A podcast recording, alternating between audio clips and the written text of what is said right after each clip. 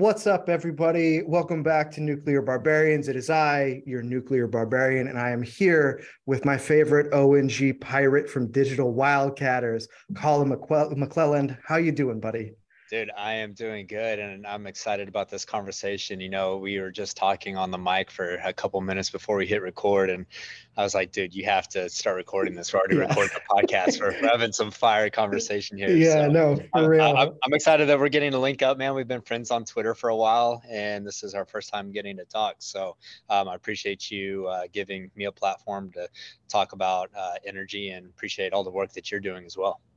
Hey, likewise, man. Um, I'm really excited for all that educational content that's coming out of Digital Wildcatters. We're going to talk about that because, like, as somebody who's a complete layman that just stumbled into this stuff, like what you're doing is super valuable to me, uh, who's become like an, somehow an energy communicator for a living. Um, yeah. And I think it's it's good for uh, the American citizenry overall. But before we get into that, dude, tell me about you. You come out of O N G, but that's always yeah. an interesting story. Yeah, so I grew up in West Texas in the middle of the Permian Basin, the most prolific oil and gas basin um, in the United States, and arguably, you know, one of the top ones in the world. And so I uh, graduated high school in two thousand eight from Midland Lee. If you've ever watched Friday Night Lights, uh, you may be familiar with Midland Hell Lee. Hell yeah, dude. And uh, went straight to drilling oil wells out of high school. And instead of going to college, I wanted to learn the oil and gas business from the ground up. And so mm. this was like right before American Shale. I mean, we're still drilling Uh, conventional vertical oil and gas wells, and then got to see firsthand, boots on the ground, the rise of American shale, and start drilling these long horizontal wells and being part of really changing um, changing the world in terms of energy production, and um, really kind of throwing a wrench in, in the plans of OPEC. And so I was always super proud to be out there and uh, and doing that, just because, you know, I like being a pain in everyone's ass and disrupting things. And so it felt like uh, a pretty cool thing to be a part of. And Um, kind of worked up my ranks of the oil and gas industry, and um, got to see some really cool things. You know, I took a job as a project manager and got to manage drilling and completions projects um, on the North Slope of Alaska, you know, in negative sixty degree Fahrenheit weather. I spent time on deep water drill ships in the middle of the Gulf of Mexico. Um, I've even worked on wells in the middle of golf courses in Los Angeles. And so I've got to see wow. um, kind of boots on the ground operations all over the United States for oil and gas. And then And, um, you know, in two thousand eighteen, started seeing some changes in the industry. And one of them was uh, the great crew change. You know, you had no Gen Xers in the energy industry. It was all boomers. Gen X wasn't here because of the uh, crash in the eighties. They just didn't go to school for petroleum engineering or geology or any other technical professions. And so boomers ran the industry. And then all of a sudden you had millennials coming up with the, uh, the shale revolution. And that opened up the opportunities for several different things. One was digital technology in the industry. The industry was always, you know, ten to fifteen years behind on software. Mm. And you started having the rise of cloud computing and SaaS-based solutions. So you started having these cool technologies being built. Um, no one was creating content in the industry, which was just kind of wild to me. One of the largest industries in the world, and no one was creating content, you know, on podcasts and memes and social yeah, media yeah, yeah. content. And so all of these things started happening where I was like, holy shit, I'm quitting my job, and I'm going to go, I'm going to go start creating content. And, um, you know, fast forward to today, we've, uh, successfully built a company called Digital Wildcatters, which is a very community-centric media company. And we have uh, different podcasts, we have uh, different industry conferences and live events and technology to serve um, professionals in the energy industry. And so I think that, um, you know, the energy industry is probably the most exciting industry to work in um, today. I think that the energy crisis is the biggest problem that society currently faces. Mm-hmm. And, mm-hmm. you know, coming from a background in oil and gas, which is a very hated industry um, among general society now. um, and, and, you know, also being very um, uh, forward thinking has led us to have a belief in pro energy. And, you know, I think nuclear plays a big part in that. And so um, that was one reason I was excited to link up with you and link up with someone that's kind of telling the story of nuclear, because I think that um, when you look at the world needs, it's a combination of um, a, a div- diverse and reliable energy mix. And so that's what we're trying to do today, is uh, be able to tell those stories and educate society on energy. Yeah, dude, I love all that. Um, I think people don't realize how many rigs there are in L A. like having lived there, you know, like that's something that like, to, first of all, they cover a lot of them in like shelters. And the only reason I know about it is because the Center for Land Use Interpretation out there next to uh, the Museum of Jurassic Technology used to run a bus tour to every single rig in L A. Really? So yeah. It's so funny because uh, two weeks before I went to work on that well, my uh, my stepmom's family was here in town and they live in L A. And I was like, oh, I'm going to L A in a couple of weeks to work on this well. And they're like, really, where at? I was like, uh, it's uh, right here in Brea. And they're like, we live in Brea. We had no idea that there's oil field there. You know, Brea is literally t- uh, Spanish for tar. And yeah. you go to Brea and, you know, my hotel has like old wildcatter, wooden derrick paintings. And it's yeah, very yeah, much yeah. A, a historic oil town. And, you know, I, I'm driving around in a major intersection. There's a pump jack right at the corner of it in the in, in this parking lot of this uh, of this uh, golf club, and I was just like, you know, people drive by these things all the time and just never question, like, hey, what is that thing that's going up and down there? And when you go to my home, you know, my home, West Texas, everyone knows what a pump jack is, and so oh yeah, for um, sure. It, it's pretty funny. And, you know, you go to Huntington Beach and you have deep water uh, drilling rigs mm-hmm. right there off the beach because they have a really shallow shelf. And so you're just chilling on the beach and there's uh, personnel helicopters flying back and forth. And so I find that to be extremely interesting, but it's uh, also, it, it really illustrates the lack of energy I Q among society where mm-hmm. people out in L A live among it and they honestly don't even know that it's there. No, totally. So I love that you're from Midland, by the way. I don't know, like, so I've told this story a few times. I tell it to like every single O N G dude I meet is like, I was, I was a nuclear guy and um, I knew a little bit about that, a little bit about the grid, a little bit about renewables, right? Like that, but I'd come into energy through nuclear and my dad used to live in Alpine. Oh, wow. Um, yeah. And so I flew out from L A. My wife and I flew out and you have to land in Midland and then drive yeah. out there, right? yeah. And I remember landing and walking into the airport and seeing nothing but like technical advertisements for machinery. And I was like, this is awesome. I was like, this bangs. And then we're like driving through and my dad's like pretty bleak, right? And I'm just seeing like huge trucks and like Mexican-American three percenter dudes like at the yeah. Texas gas station. And I'm like, dude, this goes up. I was like, this is what I'm talking about. I was like, dude, this is going to be here forever. It's, you know, a lot of people will talk shit about Midland and Odessa because it's a very ugly place from a geographical perspective. I mean, it's yes. just flatland desert, no trees, no water. It's just dirt and mesquite. But it's also one of the most unique places in the world for all of those things that you just mentioned. I mean, nowhere else can you walk into an airport and it's just advertising for oil field services and frack fleets and things of this nature. And you get outside of the airport and, you know, every three and four uh, automobiles is a uh, pickup. It's a white pickup truck. And it's just very industrial. And, um, you know, to be honest, it's just a uh, place that's really just no bullshit, um, rewards hard work and um, is full of a, a lot of opportunity. And so really random that your dad lived in Alpine, um, you know, Midland's out in the middle of nowhere, but Alpine's really in the middle of nowhere. Oh yeah. So, oh yeah. yeah. I mean, well, here's, see, here's, I bring this up because a few years before I did that, I was out in Marfa because I used to live in New Mexico, oh, okay. uh, protesting a pipeline, the Trans-Pecos, as it was finally being completed. Right. So I was on the complete yeah. other side of this. Right. And now I'm on the complete opposite side. So I know wow. what my story is and how I became energy educated and what happens there. I think we wanted to be in touch with each other for a while. And then we finally made it happen when I reached out to you, when you showed clips from a very funny, very true slide deck you did on telling better energy stories. And I don't think I could replicate what happened to me for anybody else, but I feel like a version of it could happen for other people, either for nuclear and or oil and gas. So yeah, dude, how does, how you said it, this is, it's now a nationally hated industry. How do you rehab this industry? How do we tell better energy stories that aren't the climate change story? Because that's what I'm interested in.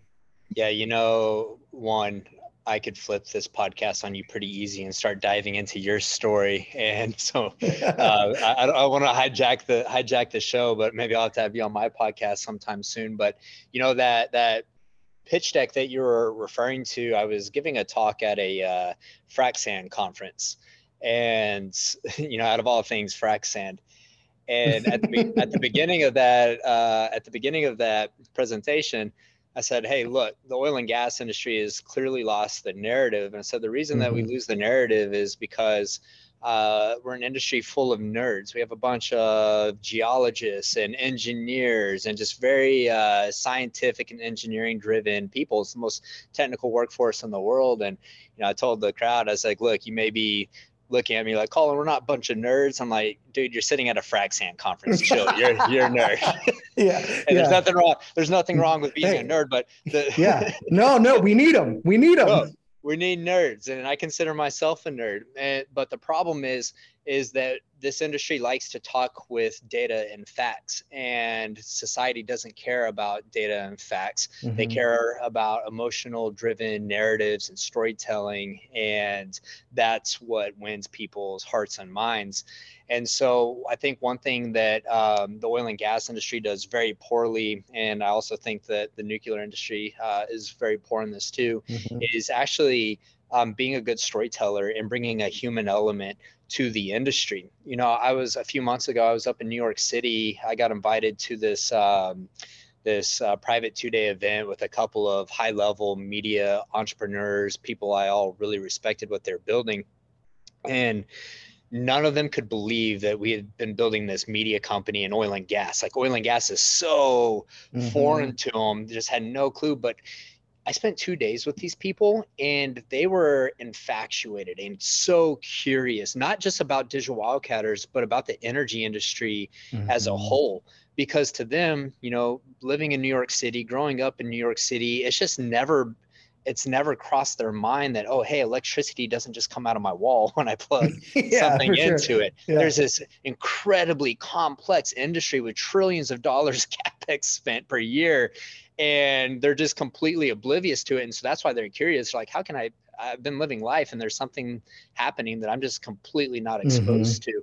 And so from my experience in having one-on-one conversations with people is that most times people are very curious to learn about energy production. They just haven't had a medium or an interesting way to go about learning about the industry. Mm-hmm. And so I think that that is um, an actual very easy problem to solve um, in today's day and age. As you know, you know, you've started up this podcast. There's the ability to get content up and running. You don't have to go create some huge T V show on cable news network mm-hmm. or, you know, um, you know, start up a channel. It's literally, hey, uh, we have a ton of hardworking people in this industry that do really cool things on a day-to-day basis.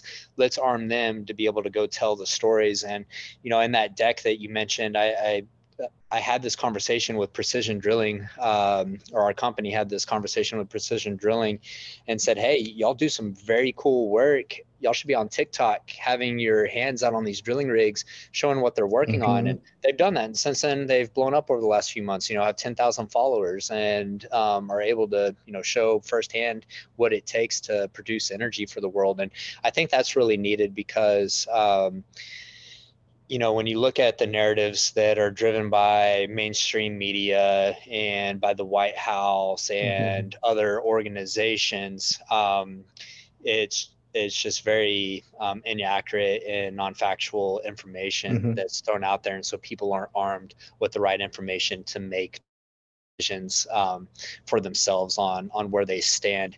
And so even just taking, you know, taking climate out of it, um, mm-hmm. you know, there's there's a lot of misinformation about, um, you know, the the viability of renewables to power one hundred percent of electricity. Yeah. Like, you know, we've thrown an event called Fuse, which is the South by Southwest of energy tech.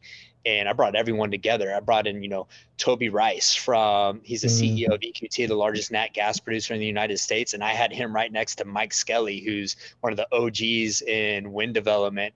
Mm-hmm. And, you know, like Mike Skelly got up there and it's like, hey, I'm just going to tell you, if you think that renewables are going to provide one hundred percent of electricity, like, you know, yeah. you don't know what you got another thing about, coming. But, yeah. Yeah, yeah. Yeah. And so um, it's about getting that message out. And really for me, being pro energy, saying, hey, look, at the end of the day, um energy is upstream of everything. It is the most critical thing mm-hmm. on mm-hmm. earth. And it's really at the core of this universe is energy.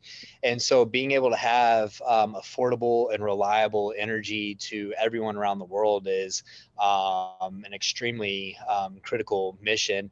And you need all of the above when it comes to energy um, right now. And that includes oil and gas, nuclear, coal, wind, solar, geothermal, and um, really think about it pragmatically like that. No, absolutely. I love that. I love the idea of, of uh, humanizing the profession like that is something that you've talked about. I think that's gone really well for nuclear with people like um, Heather Hoff over at uh, Diablo Canyon and her Mothers for Nuclear thing. I think that's really flipped um, a lot of people. But there's also this other element that I was thinking about. You might like this. I was rewatching the the Bones Brigade documentary. Okay. Know, uh, Tony yeah. Hawk's old skate team, right? And, yeah. Uh, Um, and, you know, the thing that like we never talk about is that skating used to be lame. Like you were a loser if you skated. Like it was not yeah. this like symbol for coolness or whatever that it is now. Yeah. It was super lame. Like a lot of things in the seventies, it totally died after getting popular because no one knew how to build parks. So they ripped out all the infrastructure nationwide and it almost died. And then I was like, how did they come back from this? Like, yeah. how did this happen? Okay, so first of all, you have incredible skaters, right? Like, so you have stuff that works. Tony Nuclear. Tony Hawk Pro, Tony Hawk Pro Skater probably did a ton to bring, yeah. bring skating back. Right, it did that. But how did it do it in the eighties and nineties? And a lot of it was this dude, Craig Stesik, who took all the iconic photos of the Z-Boys and who did the advertising for Powell Peralta Skateboards, which sponsored Bones Brigade. And he was like, right. he was like, we don't need to do technical ads that showcase the mechanics of the board like everybody else.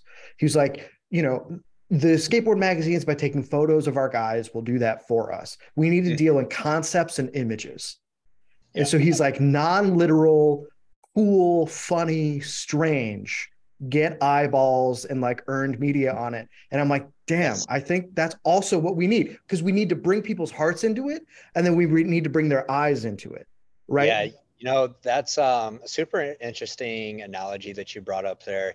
You know, you look at skateboarding, not only was it not cool for a period of time, it was also really kind of criminal. You know, you'd go, yeah. remember like, uh, what was the, what was the saying in the nineties? Skateboarding like, skate- is not a crime. Yeah, man. Skateboarding's not a crime. Yeah. And so, uh, you know, really weird evolution. And now it's funny because you watch videos of Tony Hawk and, you know, he'll drive around and be like, do a kickflip. And his mind is blown that you can just go around and tell kids to do a kickflip and they can just land it. Back then, like a kickflip was a big deal. And, um, you know, the, the storytelling aspect of that, you look at any good marketer, because really at the end of the day, I just consider myself to be a storyteller, and I just happen mm-hmm. to grow up in the oil field. But um, so I always look at other good storytellers. And if you look at it from like a brand perspective, like Nike, for example, mm-hmm. Nike never talks about the technical uh, capabilities or features of their shoes.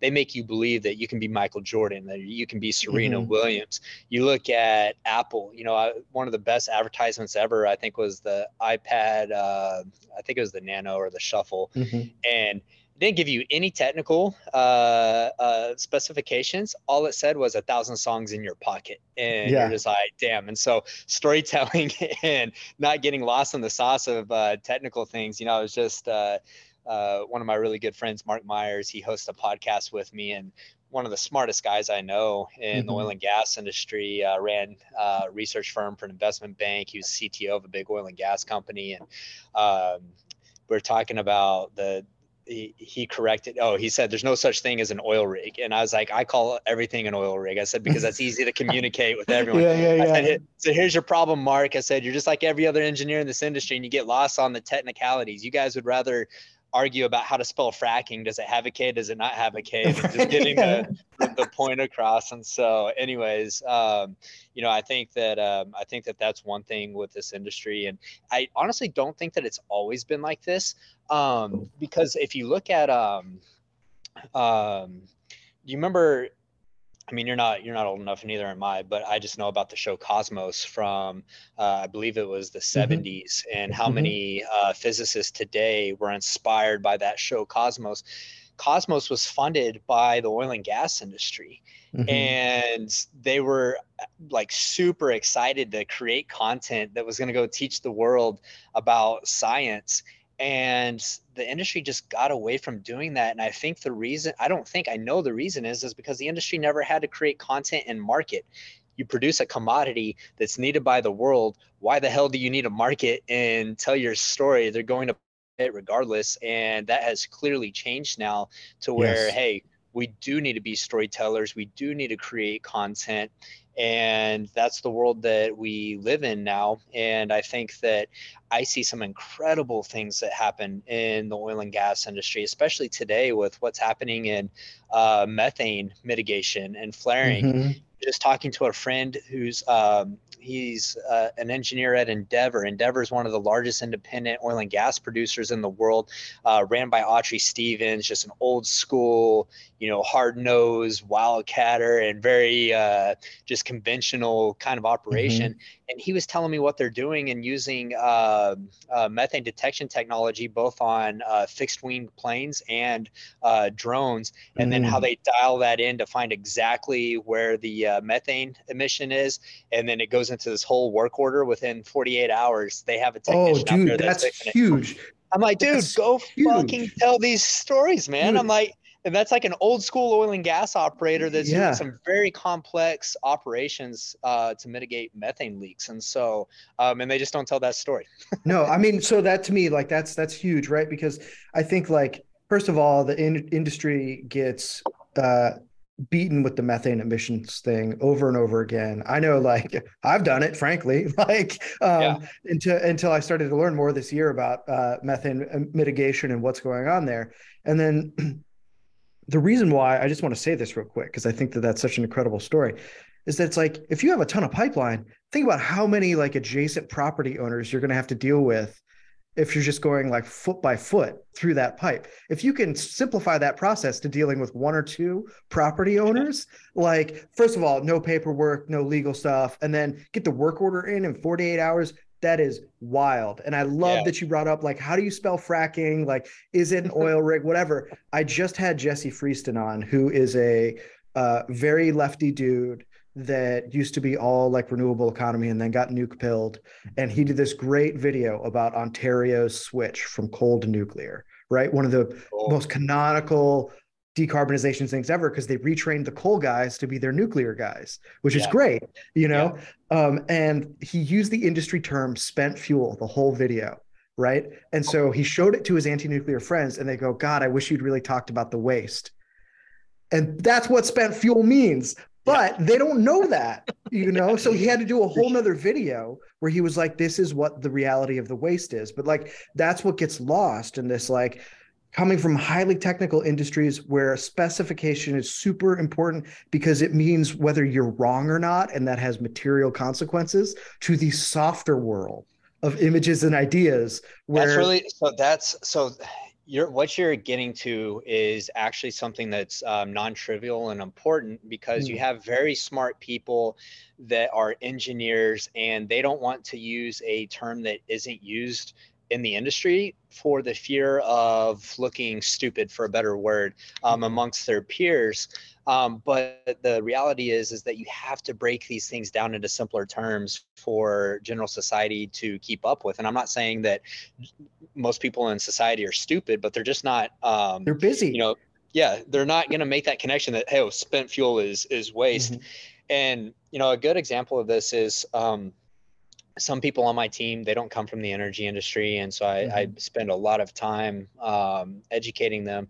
And we went to this event and they had a wireline truck. And a wireline truck is an operation that's used in oil and gas. It was invented by the Schlumberger brothers, you know, like one hundred twenty mm-hmm. years ago, like incredible technology. And so they have this wireline truck and they go and ask the guys that are there at the booth, like, oh, hey, what is wireline? Can you explain it to us? And they walked up to me after that and they're like, hey, can you explain wireline to us? Because I used, I used to be a, I used to be a wireline hand, and I'm not even shitting you. In like forty-five seconds, a minute, um, told them what wireline was, and they're like, that was so much clearer and concise than what those guys over there told us. And I said, well, yeah, they're used to telling you know, technical other professionals that have a baseline understanding of oil and gas operations. They're not used to telling some, you know, just every everyday person. And so um, that's really what is, um, you know, that, that that's where the gap is. And it doesn't surprise me that, uh, you know, your friend had that that problem between uh, well, it, oil and waste. And not only that, it's this thing where it's like, um, you know, I love engineers. I learn from engineers like every single day. Yeah. You know, I have like huge respect for that profession, and I rely on that profession so yeah. that I can be correct in my communication. Right. Yeah. So this isn't a diss, but it's something that I've noticed is that there's a conflation. Uh, that oftentimes they think being right is the same thing as being effective.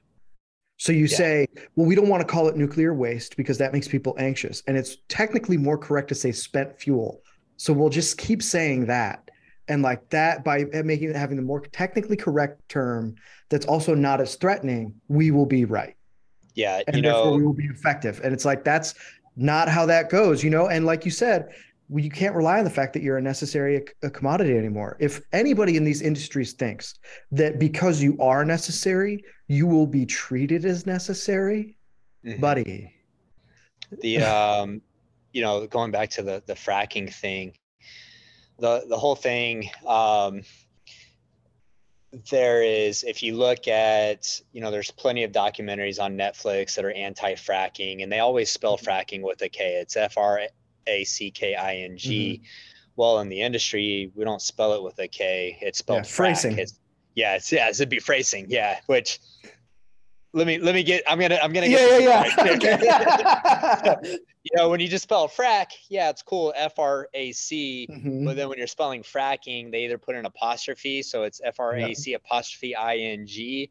Um, that's, that's how most people would typically spell it. And um, so a couple of things. One, my beef is that you can't just change the rules of the Eng- English language to make up your own words. I really like to see how phrasing. And so I do think that if you're adding an I N G, you put a K.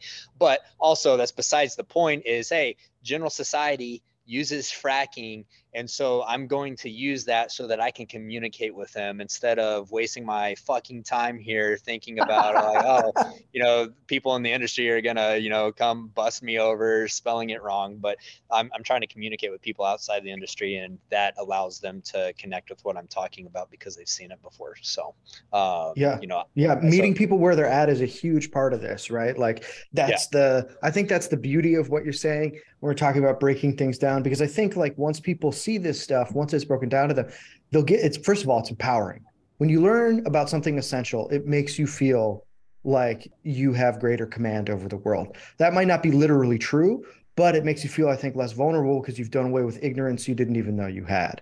And then yes. the other part of it is like it makes it less scary and exciting because it's cool. When you watch footage of dudes on rigs, you're like, damn. I was like, I was like, thank God no one showed this to me when I was eighteen, because I would have immediately pissed my parents off. Like that's yeah, no, one hundred percent. You know, that's uh, it's so funny. I have a, a great friend. His name's Nick Gray, and he had a birthday party in Austin, and all of his friends there were, were New York or L A transplants. And mm-hmm. when he introduced me, he's like, Colin used to roughneck. He's like on rigs, like throwing steel around, and all these people's like jaws are dropped because they're like, oh my God, like that's so cool. And it is cool. And if you ever have any time, go over to my TikTok, and I have mm-hmm. videos that have done a million plus views. And all I'm doing is, sh- uh, you know, recapping videos that I see of people working on rigs. And you go in the comments and you'll have comments from, you know, kids that grew up in the Northeast, and they're like, hey, how can I get in the oil field? Yeah. I want to work hard. I think I could do this. And so that's huge for me because I always had this, um, I've always had this sense of guilt that um, I had opportunity that a lot of people don't, because I grew up in the oil field and I saw it mm. and I was mm-hmm. able to reach out and get it. Um, also balancing that with, hey, it's one hundred twenty hours of hard ass work every week. So most people wouldn't do it even if they had the chance, but opening up opportunities for kids um, to understand like, oh, hey, I can go learn a trade and I can work hard and I can learn a skill and I can actually contribute to something that's very meaningful and impactful to society is huge. And then it's funny talking about like not caring what some of the technical professionals think. If you ever go, what one thing I love about the oil and gas industry is it's a huge uh uh, for lack of a better term, uh, piss uh, competition, because yeah, yeah. everyone's like, um, you know, I'll make a video and I'll, I'll, I'll say something just little bit off, you know, it's not wrong, but it wasn't, you know, maybe one hundred percent right in the terms of some oil and gas people. And they'll come in, they'll let me know, they'll comment and like, oh, you worm, you're stupid. you, you said backup tongs, it's actually lead tongs, and which is great for engagement on TikTok because the algorithm just starts pushing the video. Sure, so sure, yeah. I'll be I'll be the punching bag all day. All I care yeah. about is having an impact for people that, you know, aren't going to know the differences between those things. So no, um, dude, no, totally. I think that's um. Yeah, I've experienced the same thing. I've gotten like a couple things wrong, or I didn't emphasize a certain thing enough in an article, you know, and it's just like, yeah, what the hell? The reactor at Three Mile Island kept running. And I'm like, okay, okay, that's not what the piece was about, but I get yeah, it. Um, you know, um, let me let me bring up this story real quick, because I think that you'll find this interesting. You know, there was a plan to bring nuclear waste to West Texas, mm-hmm. and there was a huge pushback from um locals in West Texas, like, hey, you're not going to come dump this nuclear waste out in West Texas. And I had people reaching out to me like, hey, we need your help uh promoting this. And I was like, well, I don't necessarily agree with y'all's position. I was like, I don't think it's that big of a deal to inject yeah. nuclear waste out in the desert. um I was like, I just don't. Safest um, waste there is. yeah and and that and honestly, that was before I even knew a lot about nuclear waste. mm. And I saw a visual one time that showed a fifty-five gallon drum, and in a fifty-five gallon drum, how much uh, uh, mass uh, was actually made up of nuclear waste. And then the rest, you know, you had concrete and other materials. Yeah. And I mean, it's really minimal. And, you know, I know there was a company, I don't know if they're still doing this, but they were looking at using um, depleted reservoirs in oil and gas wells to inject mm-hmm. uh, nuclear waste. I was like, that's a perfect, uh, perfect use case uh, for that. And so even in oil and gas areas like that, you've had pushback to, to nuclear waste because it's this big, scary um, mm-hmm. thing, and uh, people just aren't familiar with it. And so, um, you know, if they have a way to be familiar with it and armed with information, like you said, then yeah. that's, that's how you get pragmatic decisions being made, because people at least have some amount of base knowledge that they can operate off of. No, for sure. So yeah, there, uh, Holtec just had a storage facility approved for, I think, uh, somewhere near Carlsbad, you know, like uh, in New Mexico. And yeah. the governor was like, I don't want it to seep into the ground. And I could sense the press guy from Holtec's frustration when he was like, it's a solid. Yeah. yeah. You know, like, it's like, I was like, the fact like, that he said that to the press is like, okay, this guy's exasperated, but like, yeah. it's important for people to know that, you know? So now that you, this is the perfect segue. We talked off mic. You were just like, mm-hmm. you wanted to talk about what O N G people think of nuclear. Let's get into it. Um, yeah. I've talked to some people from the industry, and I know plenty of guys, uh, mutual friend of ours, Mark Heineman, super yeah. bullish on nuclear. Doug Sandridge, friend yeah. of the show, uh, also big on nuclear. Um, there's, tell me there's about two, that. There's two responses that you'll get from people in oil and gas when it comes to nuclear. The first one is, yeah, of course, nuclear is the future. I mean, this industry understands energy density and physics. And so, of course, yeah. nuclear is the future. The second response is, shh, don't tell anyone that. It's the only thing that can displace the only thing that can displace oil and gas, but they still know they still know the truth, right? Yeah. And so um you know, I find that super um interesting. And you know, there's this whole thing on Twitter, man, where there's a lot of tinfoil hat conspiracy theory um pushers over on Twitter that think that oil and gas um plays a bigger role than what it actually does to suppress nuclear and renewables. And one thing I really want to highlight is that I don't know if there is another industry or type of people that is more capitalistic than the oil and gas industry. If they can make money in renewables or any other energy mm-hmm, uh, source, mm-hmm. they'll underwrite it and they'll cut a check to do it. There's not some yeah, protected, yeah, yeah. you know, they're not trying to protect a um, asset. And I think that, not to get off on a tangent here, but the biggest thing is, is, um, you know, this uh, recent push to ban natural gas stoves and, and homes um, and re classify what natural gas is called and call it, you know, fossil, uh, fossil methane or whatever mm-hmm. they want to call it. And they're like, this is, you know, calling it natural gas is this marketing campaign that the oil and gas industry has used to make it seem clean. I'm like, actually, no, it was developed over a hundred years ago to differentiate between synthetic gas. You had synthetic gas and you mm-hmm. had natural gas. I was like, mm-hmm. you were giving the oil and gas industry way too much credit if you think that they, one, know how to market or brand and storytell. um, if, if some old dudes back in the twenties and thirties were like, hey, we need to call this natural gas, because no one gave a shit back then, so they weren't no. thinking about how we thought about it in two thousand, you know, uh, twenty-three. And so anyways, um, you know, I think that uh, I think that at the end of the day, um, and especially uh, I don't think a lot of people just understand the dynamics of oil and gas companies in the United States and in Canada. So, you know, broader North America, they always think that it's just big bad Exxon or B P or Chevron, mm-hmm, but mm-hmm. you have thousands of uh, oil and gas producers um, in the, in the United States. And um, I think a lot of them understand that there are different parts of the energy mix and they play a critical part in it. And I think they just want to, you know, I think they're just tired of being bastardized and demonized. Mm-hmm. And, you know, even Elon Musk, when he's on Joe Rogan's podcast a couple of years ago, it's like, hey, people in oil and gas, they've done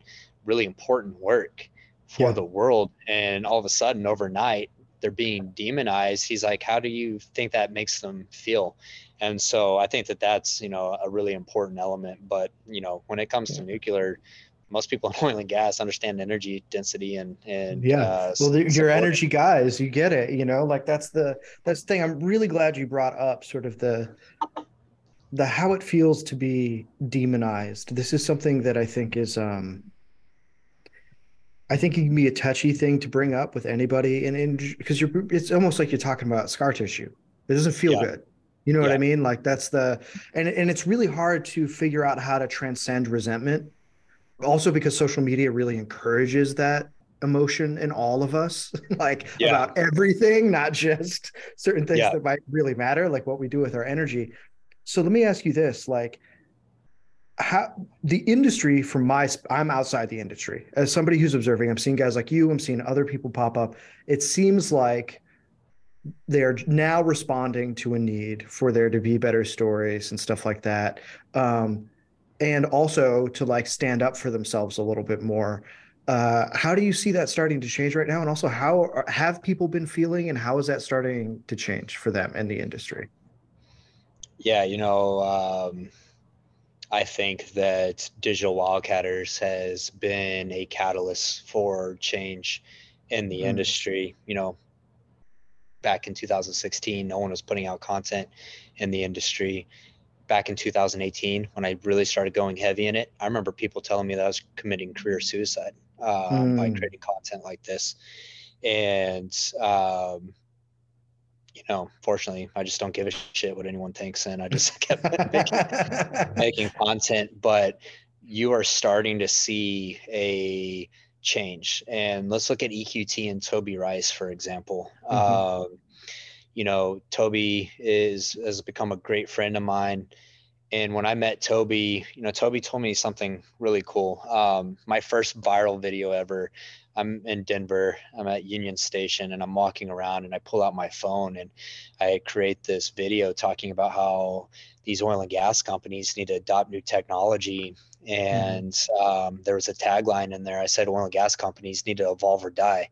Mm-hmm. And that's become Digital Wildcatters' tagline ever since. Mm. That's how people know us, as evolve or die. And when I first met Toby, he's like, when you made that video saying evolve or die, he's like, that shouldn't inspire me, man. And that was extremely important to me. And I started getting to know Toby, and I said, Toby, you need to be, you know, you're the C E O of the largest natural gas producer in the world. You need to uh, be a face for the industry and telling your story. And we partnered up with them and uh, went and created this uh, documentary on YouTube, and uh, met with Larry Kane. Larry Kane is a uh, third or fourth generation dairy farm in Southeast Ohio. I mean, just salt of the earth mm-hmm. guy, amazing guy.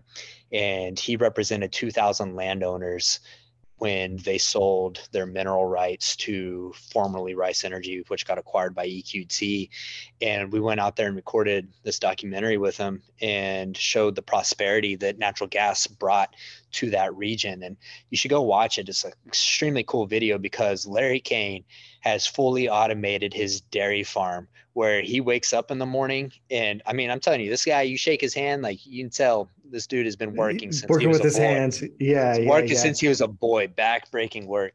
And now he wakes up, he gets on his computer and he checks his analytics, and his cows, they walk into this, uh, it looks like a NASCAR pit stop. It's got these lasers that come out, measure its udders, and suction cups come out. It goes out when it poops. Uh, they got these uh, huge Roombas that scoop up the manure, put it out Whoa. there, automatically fed. I mean, it is one hundred percent automated. And his next step was, yeah, now I'm looking at how I can uh, capture R N G from the manure and power the farm. An incredible story. And, you know, we made this on YouTube, and um, it did, you know, half a million views over on YouTube. And now if you actually go look at E Q T's investor relations deck, there's a slide in there that is our video on YouTube that we made, and showing all the good work that um, natural gas has done for an area that really just didn't have a ton of economic development uh, prior to that. And so I think that you're starting to see massive change in the industry where people are getting comfortable um, with showing content, telling the story. You know, oil and gas used to be super tight to the chest. Hey, everything mm-hmm. that we do is proprietary and it's in a black box, which I honestly think that, that is one of the biggest things that's hurt the industry. I think one of the biggest things that hurt this industry was not disclosing which chemicals are used in frac fluids, because yeah, they're, dude, they're, sure. re- they're relatively harmful uh, chemicals that are used, um, things that you can oftentimes find at a hardware store or around your house.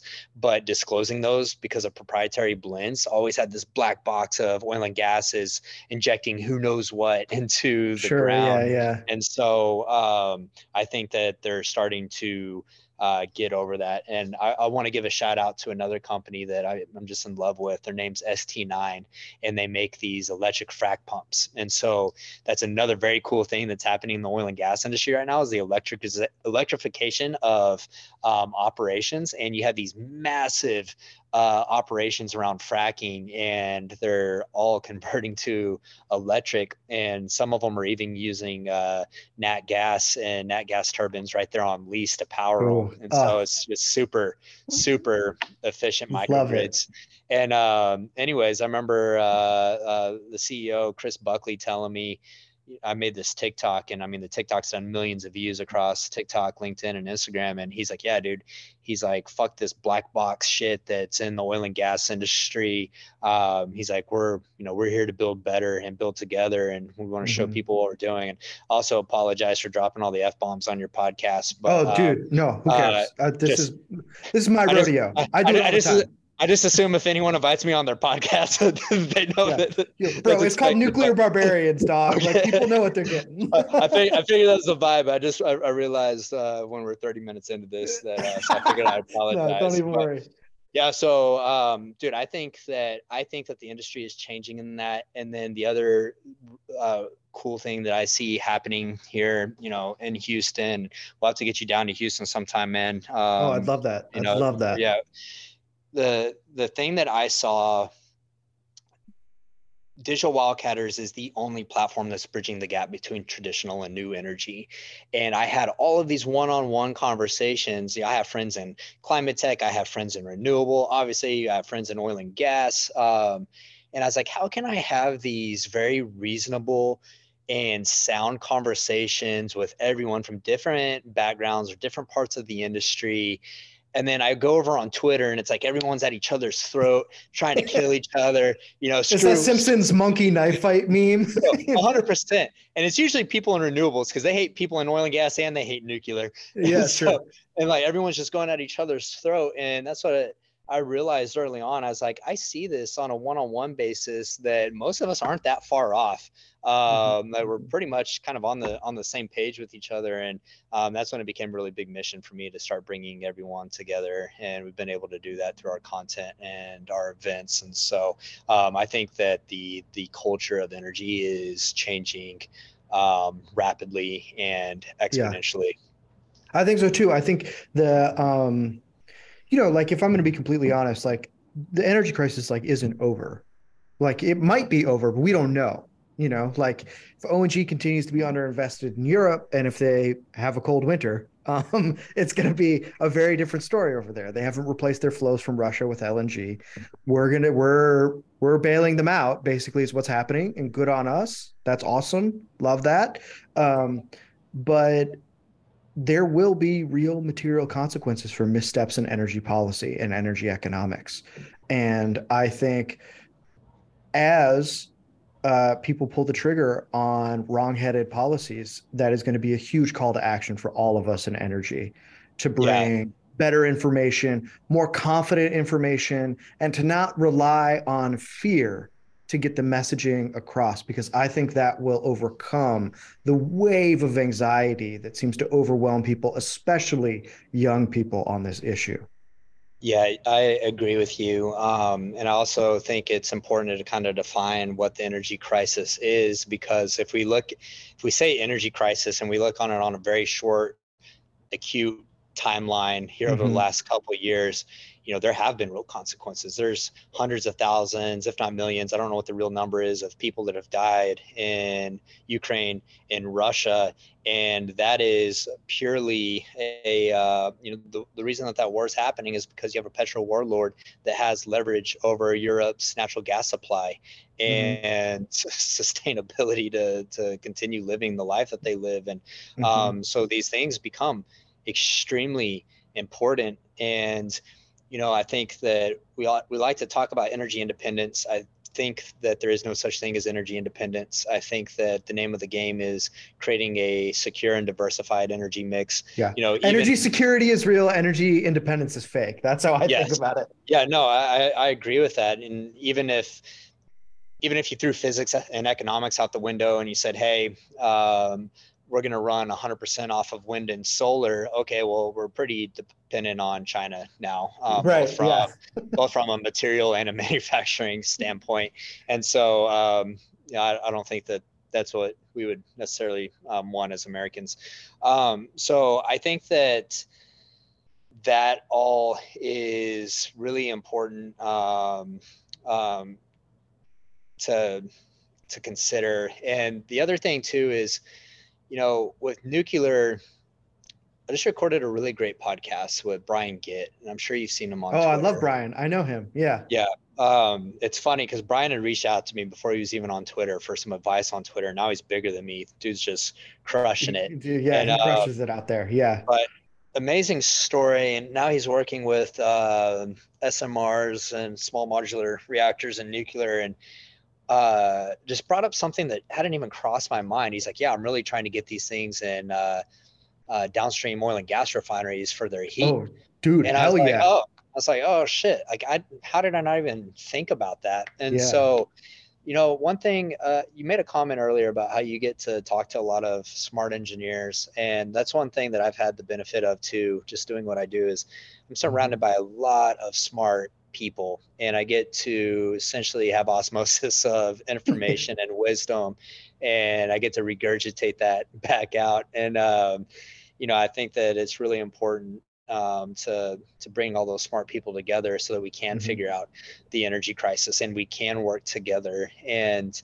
the the thing that I mentioned about the the timeline is, if you zoom out just a little bit. You know, I don't know what year you were born in. I was born in eighty-nine. And so I'm one year missed, before you. Yeah. Okay. So we missed uh, the oil embargoes and mm-hmm. things of that nature.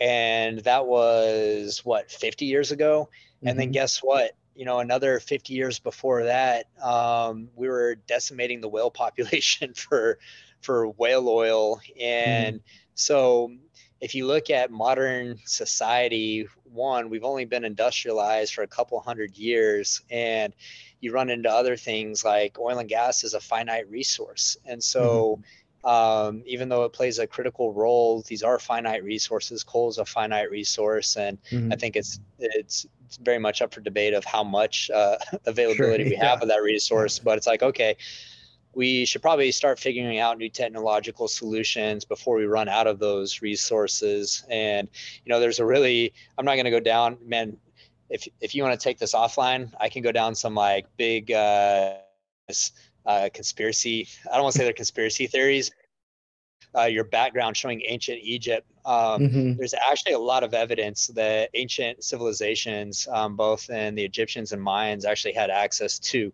advanced technology and, and potentially energy systems that we don't have mm-hmm. access to today. And so I spent a lot of my time thinking about that is like, okay, we um, we have all of these energy sources, whether it's uh, hydrocarbons, whether it's uh, mm-hmm. wind and solar or nuclear, but they're all very um, mechanical types of energy sources. And you start thinking, it's like, okay, if there's advanced civilizations out there and they are able to travel the cosmos, do we think that mm-hmm. they're doing that with wind and solar? Are they doing that with nuclear? If have they discovered something some else, other yeah. way to harvest energy from the universe? And so I think it's really important from a technological perspective, like, hey, what we have today isn't necessarily the best thing that we should be using in the future, while also accepting that it's very important that we use the things that we have yeah, sure, uh, today yeah. without, without collapsing society. And so anyways, I, uh, I spend most of my days kind of uh, thinking about the yeah, riffing on that. Of all, all those things. Yeah. No, no, definitely. Definitely. Well, um, dude, this has been awesome. This is like exactly the conversation I wanted to have about this. Before I let you go, um, what's coming up for Digital Wildcatters? What should people look out for? Where can they find you? Yeah, so you can find us at digital wildcatters dot com. Um, if you want to find me anywhere on the internet, my handle is frackslap, no K. Um, and so Twitter, Instagram, TikTok, LinkedIn, um, on all those platforms. And, you know, the things to watch out for us, um, you know, we're about to go heavy on more uh, content, ed- educational content um, for you. If you know anyone that can get me out on a nuclear uh, reactor facility, make sure. it happen, because I'd love okay. to come out there and create uh, create some content. And then um, another big thing that we've been rolling out lately is our app, which is called Collide, and it's a place for energy professionals to um, have a dedicated space for energy conversations, find their next uh, job, and uh, make deep network connections with other people in the energy industry. So uh, you can find that at collide dot io. So we'd love to have you guys there. Yeah, awesome. Okay, everybody, that stuff will be in the show notes. Check it out. Colin, thanks again. And everybody, remember, stay sharp, stay strong, and stay radiant. We will see you next time.